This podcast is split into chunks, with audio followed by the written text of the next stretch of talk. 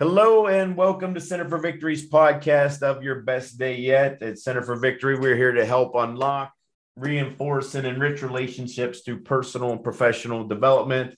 I am Eric Guy, Chief Victory Officer here at the Center for Victory. With me is a very special guest and return offender, uh, Miss Lorianne Poutier. Uh, you're going to be, you're going to uh, actually be doing a couple of these with us. Since you're can we call it semi-retired? Is that is that the correct word now? Well i guess what my husband just informed me is it's called in transition. In transition okay. So um, you know maybe you could fill us in for what you've been doing a little bit uh, till now. Uh, just tell us what you're doing because i think it'll it'll help when we get into into some of these podcasts with you. Um, you know we've planned out quite a few uh, with you just to give us some some tips of things.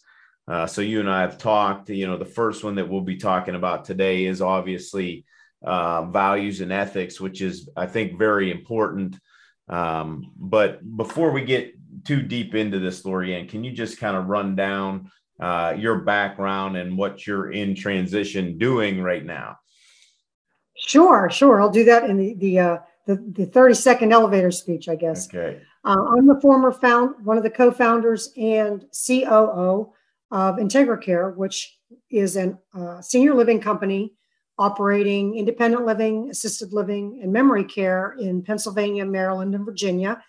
And uh, I started the business with my partner Rick Irwin uh, 23 years ago, and Rick and I worked together for for close to 30 years. And we sold the company last year. And uh, since that time, I'm obviously I've been re- retired, so to speak, but in transition. Um, and really, my my background is HR. Uh, I'm a lover of people, what makes them tick, how how to motivate, how to help people be the best they can be. Um, and so that hasn't changed because IntegraCare is no longer part of my my daily routine. Um, and I'm very focused on the younger generation uh, because at IntegraCare, you know, the primary team member was a female uh, under the age of 30, oftentimes, you know, a single parent, oftentimes still trying to figure out what they want to do with their lives. Um, and I saw such an opportunity to be, uh, you know, a beacon of hope, uh, a guide, uh, maybe to help people see their potential that they don't even see in themselves. So that's pretty much what I'm motivated to do now, and uh, have several causes that I'm kind of passionate about. But right now, I'm working with Junior Achievement, and we're working on a uh, program called She Leads, She Learns uh, Empowerment Summit, which is focused on high school girls, you know, ages nine, know, grades nine through 12, and really uh, helping them think about themselves as it relates to who they are today, how to build upon that. And again, uh, you know, ethics, values, beliefs about yourself, how to be the best person you can be. Um, because I will say, you know, we all have our God given talents, and that is my God given talent, you know. So I feel I didn't used to realize it, but then once you do realize that about yourself, I feel very blessed to have that because it's such a platform to, to grow. And it really has helped me be, you know, who I am in my own skin so i'm hoping to help other folks see that in themselves. Yeah and then so we'll just you know we'll kind of get into this now. Um and this is one of the things and you know this because i've told you but i've always appreciated about you but you know it, it came up in quite a few conversations last week um, with with people you know ceos presidents just asking me. I don't know why it came up so much but three or four different ones just hey look you know can i do this being the kind of person that i am right? And how do you know i don't want to deviate from who i am and how do i you know how do i do that and be true to myself? So where do where do you think what's so important to about knowing where you stand your values and ethics for you from your perspective? For me it has been my freedom um, through my whole life and and honestly my career in that um, it's funny. I just had my retirement dinner uh, a couple weeks ago, and the greatest compliment, you know, several people gave me a, a roast or a toast, but one of the toast comments, uh, what the person said was, um, "What you see is what you get." It's, you know, the Lorianne to her family, the Lorianne to her friends, the Lorianne at work, they're all the same Lorianne. And for me, that's been my freedom. Like I don't think about, oh, I'm going to work today. I have to, you know, not talk about what I did this weekend because everybody at work might not approve. Or when I'm at home discussing some decision I had to make at work that maybe was unpopular, having people at home going, oh, really? You know, that doesn't seem very nice. You, know, did you really have to do that? So I think for any leader, it's the it's the ability to be true to yourself, but you have to meet your people where they are.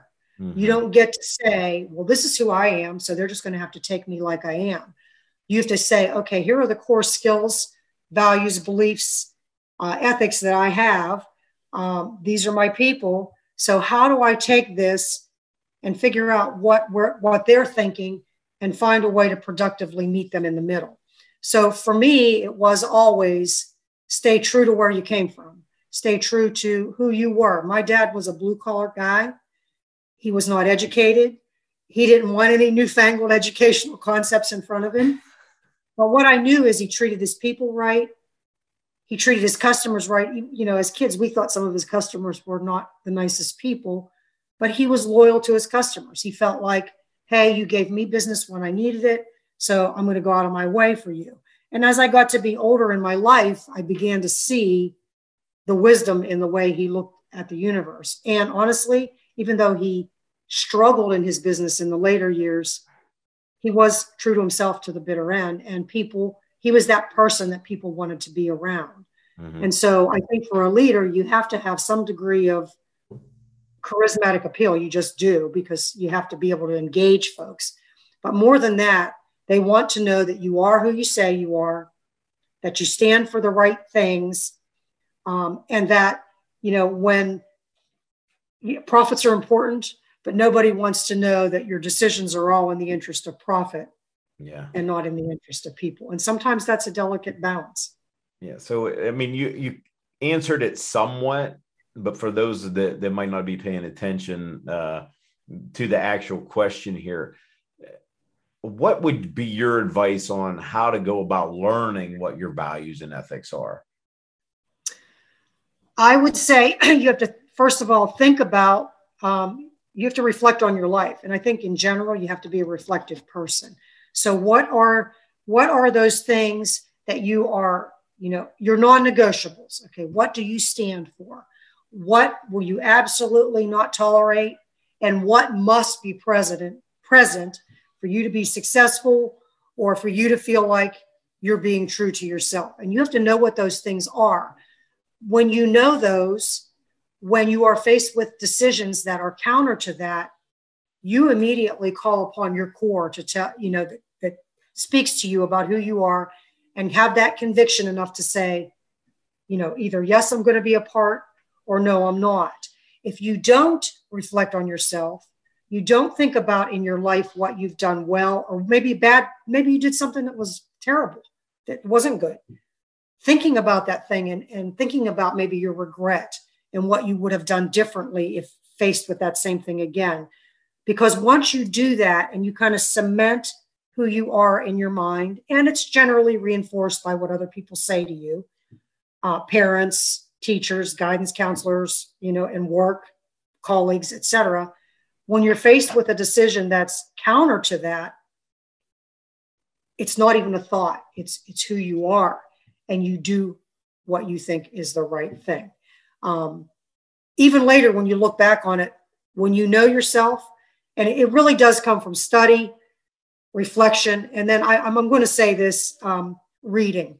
You don't have to believe everything you read, but reading is the is the pathway to imagination, and it really makes you think about oh, I had a situation similar to that, and here's what I did, and kind of retool yourself so that you can be a better person versus really the idea of just take me as I am. We always have to be looking for, if we want to be somebody better, then you have to understand what it is about yourself that you want to improve. Yeah. So, and you've already answered a little bit of this next question. Um, but if you could just kind of elaborate on it, why is it important to align with your values in life and in business? Um, I think the greatest answer I can give you is one word, and it's freedom. Yeah. You know, intellectual, personal freedom. And I have loved my career, even though it's been extremely hard. And that is primarily due to the freedom that I have. And I would say to you that, you know, there was a time, I'll just give you a very quick story. Um, when we started Integra, we were just getting ready to start IntegraCare, and we worked for uh, another company. And our shareholders uh, were more interested in money. That was just a fact. And uh, so Rick and I decided to, to quit and start our own business. At the same time, my husband and I were building a house and we were trying to sell a house. So we had two mortgages. and, uh, you know, while two mortgages are stretching us, I'm going to come home and say, oh, honey, I want to quit my job. Um, but what, what, what kind of force that was we were looking to buy the company that we worked for because the shareholders were aging. They were no longer interested in investing. We felt like to have a company that people wanted to work at, there had to be reinvestment. Um, so what happened is the shareholders never thought we would leave. So when we resigned and they saw Rick, who was my business, who's my business partner, but was my was the CEO of that company. When they saw Rick was going to quit, they came to me and they said, "We know Rick is going to quit, but we're going to offer you to be the CEO uh, and we're going to pay you more than Rick is making. Okay, so they thought that would be the clincher, and that was, you know, at that time, at this time, it still was a lot of money. Mm-hmm. And I don't even know where this came from, but out of my core, I guess, I said, there is not enough money in this world for me to stay. And, you know, got my husband, you know, to support that we're not going to have any income of mine but we're going to we're going to do this. And we resigned from the company. Now when i look back on that it wasn't anything i thought about but i was so used to just being true to who i am. And i know what i know and i'm not going to work for somebody who's just basically throwing a bunch of money at me uh, because they want what they want but they're really not interested in improving lives for their employees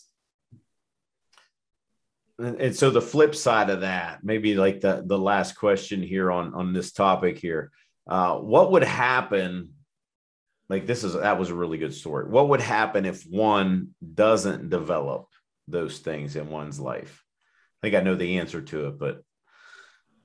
I believe if one doesn't develop the, the true sense of of your core values and beliefs i think you live a life of conflict. You know many people um, are just constantly anxious, um, constantly perseverating over, okay, I, this is what I'm doing at work.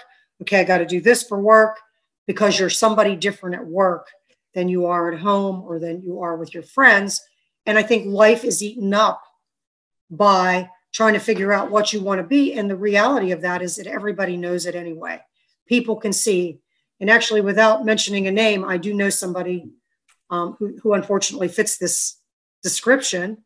This is a person who is very, very well off, um, who is wonderful to his friends. I mean, wonderful, but who treats his employees horrifically um, and is in general not a very nice person, known universally as not a nice person.